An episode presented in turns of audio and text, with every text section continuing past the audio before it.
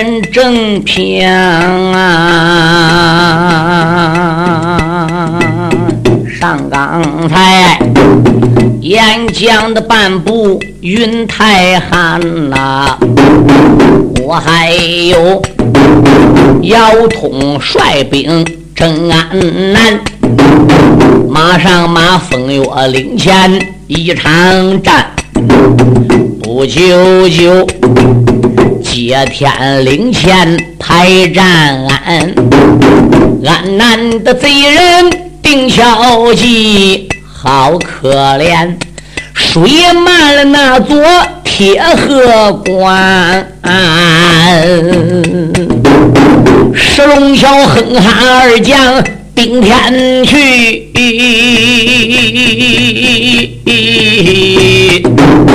小智兽淹死就在温水滩。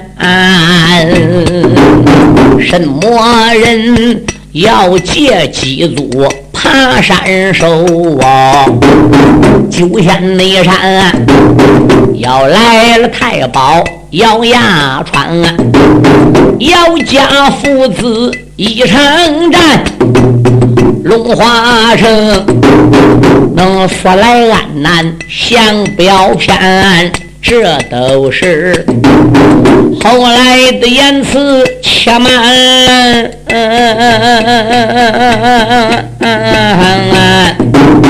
小四叔话到吹头把根线，回问来，余下不成哪一个？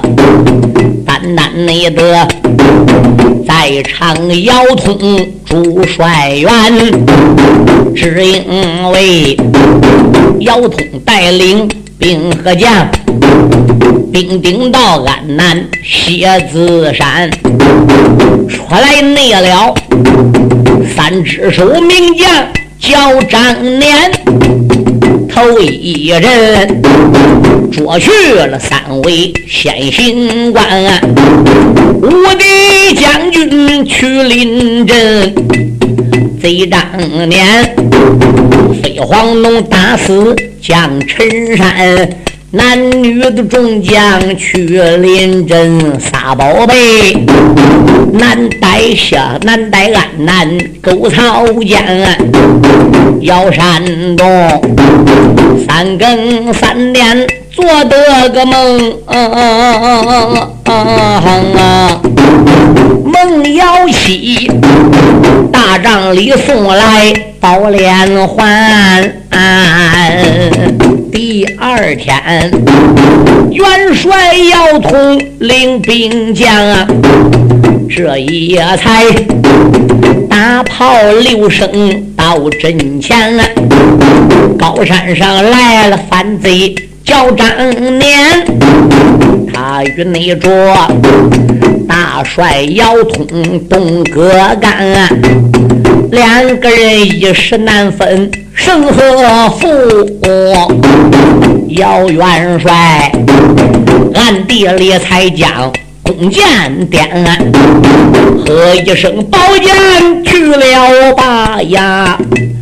桃木剑迂回飞绕能拐弯儿。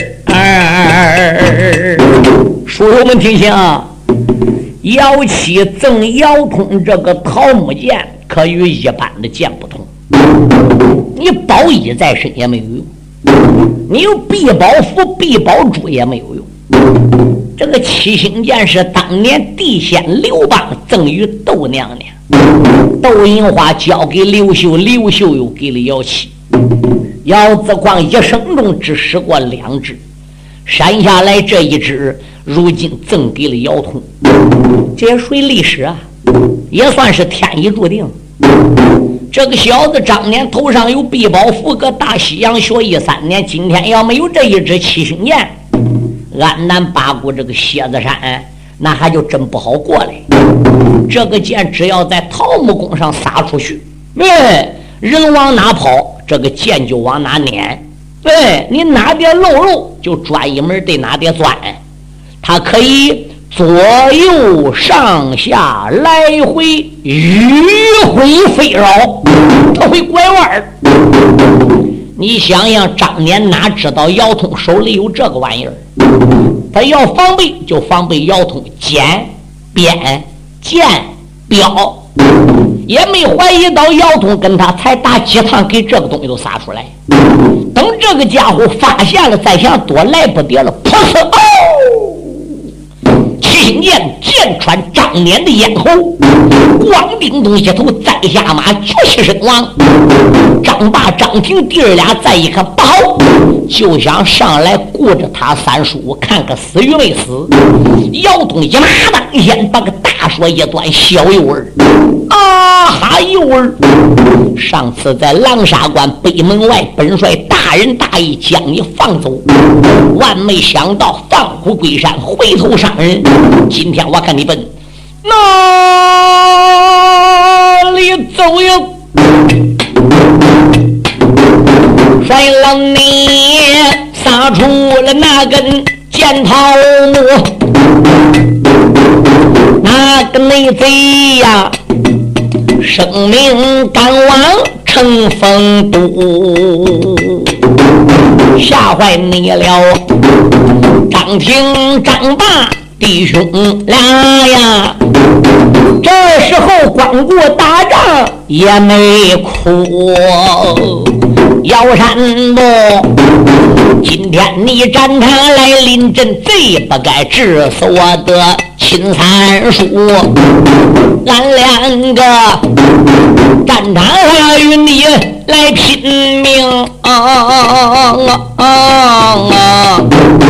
俺二人联合将你来战输。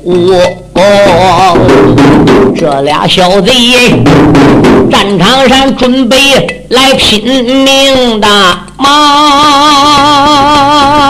壮着慌慌这个汉营里许多的兵将来涌出，不下得下，手端着兵刃迈开了步啊！马上的将啊，如同猛虎立山谷，穿红挂火大刀使，也有的穿黑挂枣腰大斧，背袍将穿白腰素张德军桃花马呀，拖来了大汉女花姑，众男女他嗷嗷叫得催走手，俩小嘴。非说不怕骨头粗，看起来三叔今日丧了命哎！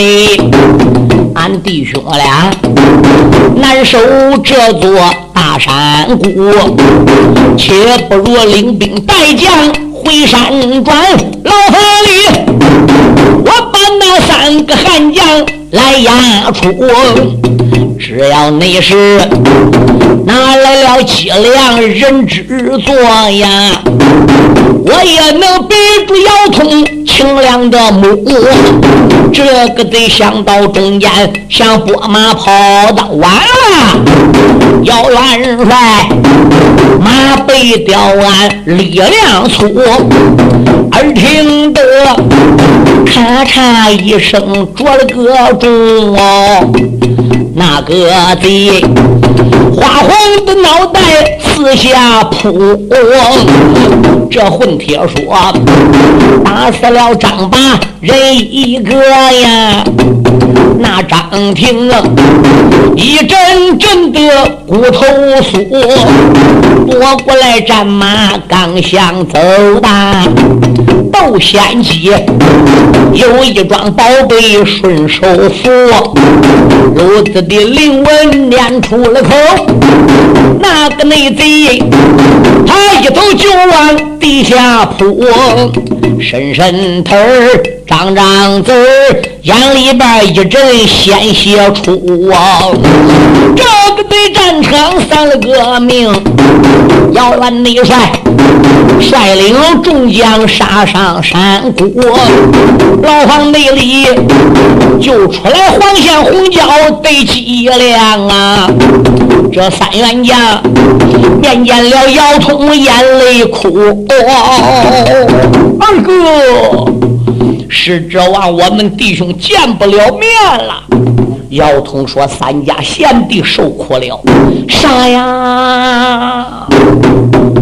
你说这些反兵在高山上边乱套了。嗯，汉营之中兵如冰山，将如将领，哈哈叫从山底下跟潮水一般往敌营里杀。兵是将的胆，将是兵的威。张家爷们这一丧命了，这个小兵奔走相告，你来我往，你一言我一语的，那还不成一盘散沙吗？这里边再有带头的给兵人丢的跪倒投降的，所以这一座的蝎子山，安南人就终于失去了阵地，在大元帅姚通的控制之中。反兵反将冲军对垒，跟汉将打的被杀死不少，你逃跑的比较多，收服的比较少。一声令下，打扫战场，掩埋尸骨，砍刀翻旗，把我们中华大汉的旗子给他竖起来。然后姚通传令，八营起来，把陈将军的尸壳带上山来。这就把无敌大将军陈山的尸壳带到高山上。邓先生和姚通劝夫人不要哭，劝孩子不要哭。从今天往后，在汉营里边个吃喝，一切是国家的供奉，孩子也由国家来养活着。哎，夫人也可以说国家河阳四藏，在高山上班，那就给长胜将军陈山办后事不？夫人对姚通结果就提出来个要求：元帅呀。歇兵数日之后，你们大家继续征南。这也是一块阵地，蝎子山，你肯定是要叫人留守的。我带着孩子就留在蝎子山不走了，给我的丈夫守灵，棺材胡错不要掩埋。姚元帅哪一天征南战争结束，要来降表开歌回朝了，办事了。那时候我把夫君的灵柩用灵车运着，跟你一块回中原。我娘们在安南不能登了，只有依靠姚元帅，依靠国家，依靠大汉的照顾，所以我得把我家老爷的灵柩也得带回中国去。百年以后，孩子好给俺老夫妻殡葬啊！姚通满口答应，可以有求必应。山上诸事安排一笔，歇兵三日之后。众将跟姚通、邓毅一起到灵棚里边给陈山做了致哀、祷告、吊孝。两员偏将三千兵留守此地。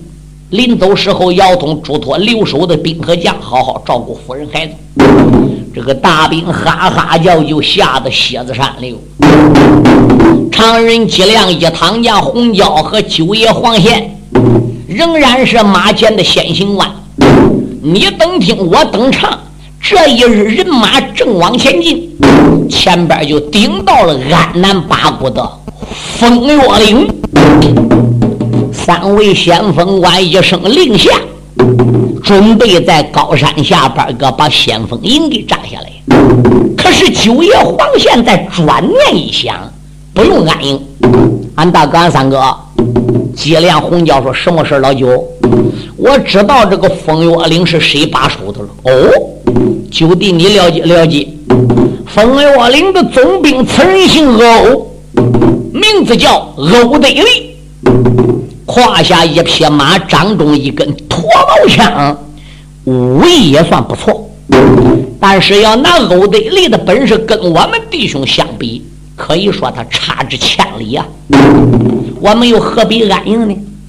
安营下寨一去要战，敌人来走马，他又不是我们弟兄仨的对手，把他揍死了，这还得给营寨拔起来，再往山上去，可够费事的。安营得半天，拔营又得半天，实际走马三下五除二都给他脖到了。哎，红娇说：“老九怎么能这样说？哎，我不是夸口卖狼言，那可以说欧德里要露头，撑不了我们弟兄三下两下。”红娇说：“那可不能轻敌。”俺弟儿仨上一次在蝎子山前，岂不是失利？哦，除我红椒撑两下，据听说你才撑一下，俺老大才撑一下，俺弟儿仨合个一对跟张年打仗才撑他妈四下。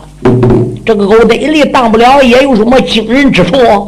黄宪说：“如果俺哥要同意安营，你带兵安营吧。老九，我去领阵，我去做马。”这个黄宪最年轻，血气方刚，一个劲儿的不安营要去走马，也激起了常人脊梁的斗志和杀气。那既然这样，三弟，咱看就随着老九的吧，咱直接疆场要战，要分胜败了，咱要赢了上山，要输了咱撤。一时要分不出人，咱在安营下寨也不迟。红椒没有话，犟不过他弟儿俩，好吧。马阵有，直接马阵。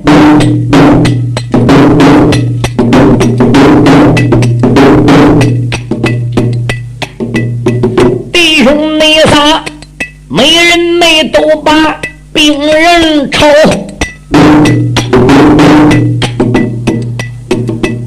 马阵军，如今在营门外边。马冲了口，俺南的犯兵得了个信儿啊，进帐篷报给了总兵，得姓欧，楼的一里听说汉将来要战。一阵阵前心气得像火焦油，吩咐声两边抬兵人，赶紧紧带过来我的马吊球，叫了声政府偏将快披挂呀，咱大家。高山下去把汉贼来收，哦，众将们马上布下神威斗，耳听没得数声的炮响震斗牛，哗啦啦，营门大山列左右。熬的夜里又朝山下仔细的瞅，没看见寒兵安营寨呀。有三个人牙关紧咬皱眉头，有一那个穿黄挂行大锤须，两柄的金锤四个溜斗。有一个穿红挂着个火药，还有那流星宝汤顺手抽，包下还有一员将，个子倒有一丈六，手里那边端着了紫金降魔杵。真好那比保得能哼哈二将下了九州。嘴里边不愿的心里怨，暗暗的怨一声三员悍将李不周。既然是先锋部队来到此，就该传令安营头。为什么不安营寨来要战呢？岂不内是小看我安南封疆侯？这一内次欧母疆场来临阵闹。打发内你条条的生命付东流，欧总兵句句都说心里话语，坐下才把钢绳抖，用手指马背吊鞍，高声喊。哪一个人来和总兵去斗殴？九爷黄赞哈哈笑啊！你往内塔，可开坐下马吊袖。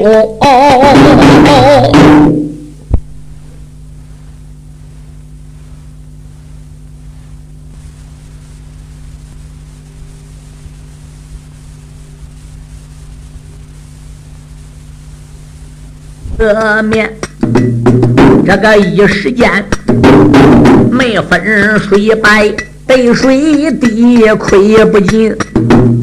黄教风顺启动手，我家弟兄败回山区。那夜里，俺弟兄夜摸金鸡岭。我问内何在我的面前把亏吃？好和我来金子岭摆下铜旗阵，这个铜旗阵，我又和小贼论高低？虽然是二人大战两三次。没想到那个贼最后他把洛阳离，这一内次我抱着腰痛正南去，没想你到仇人见面在山区，这一那会儿我在和文亨来赌斗。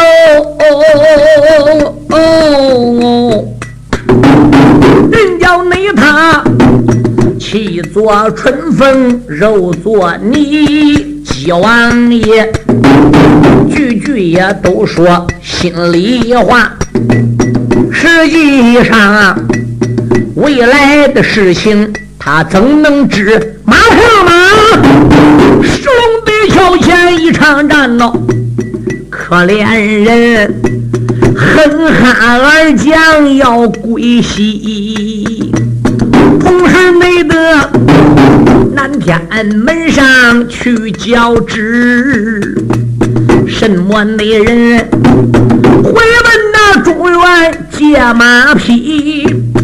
后来的言辞我且慢论哦。查回来，再把黄教说虚实。一趟娘啊，他一看脊梁直了个眼儿，喊了声大哥，听虚实。大哥，老九把个情况讲明了，我看你怎么俩眼发直，好像愣了，好像在回忆起什么一件往事啊。吉良说不错，我想起来在中国。两战无亨，最后结果洛阳虽然结尾连张举都死了，这个孬小子跟他老大吴文忠随着芦花王高军大兵还不如撤了。纵虎归山，回头上人。武家弟兄不好对付呀！拿起来三弟姚彪那样的角色，据听说在洛阳北门外想闯出反营定州搬兵，俺武文恒一招没成，都给挟去睡死了。后来是九鼎铁扎山八宝云光洞长眉李大仙老祖下山赠三弟姚彪的九转还阳丹，才把老三姚彪给治合。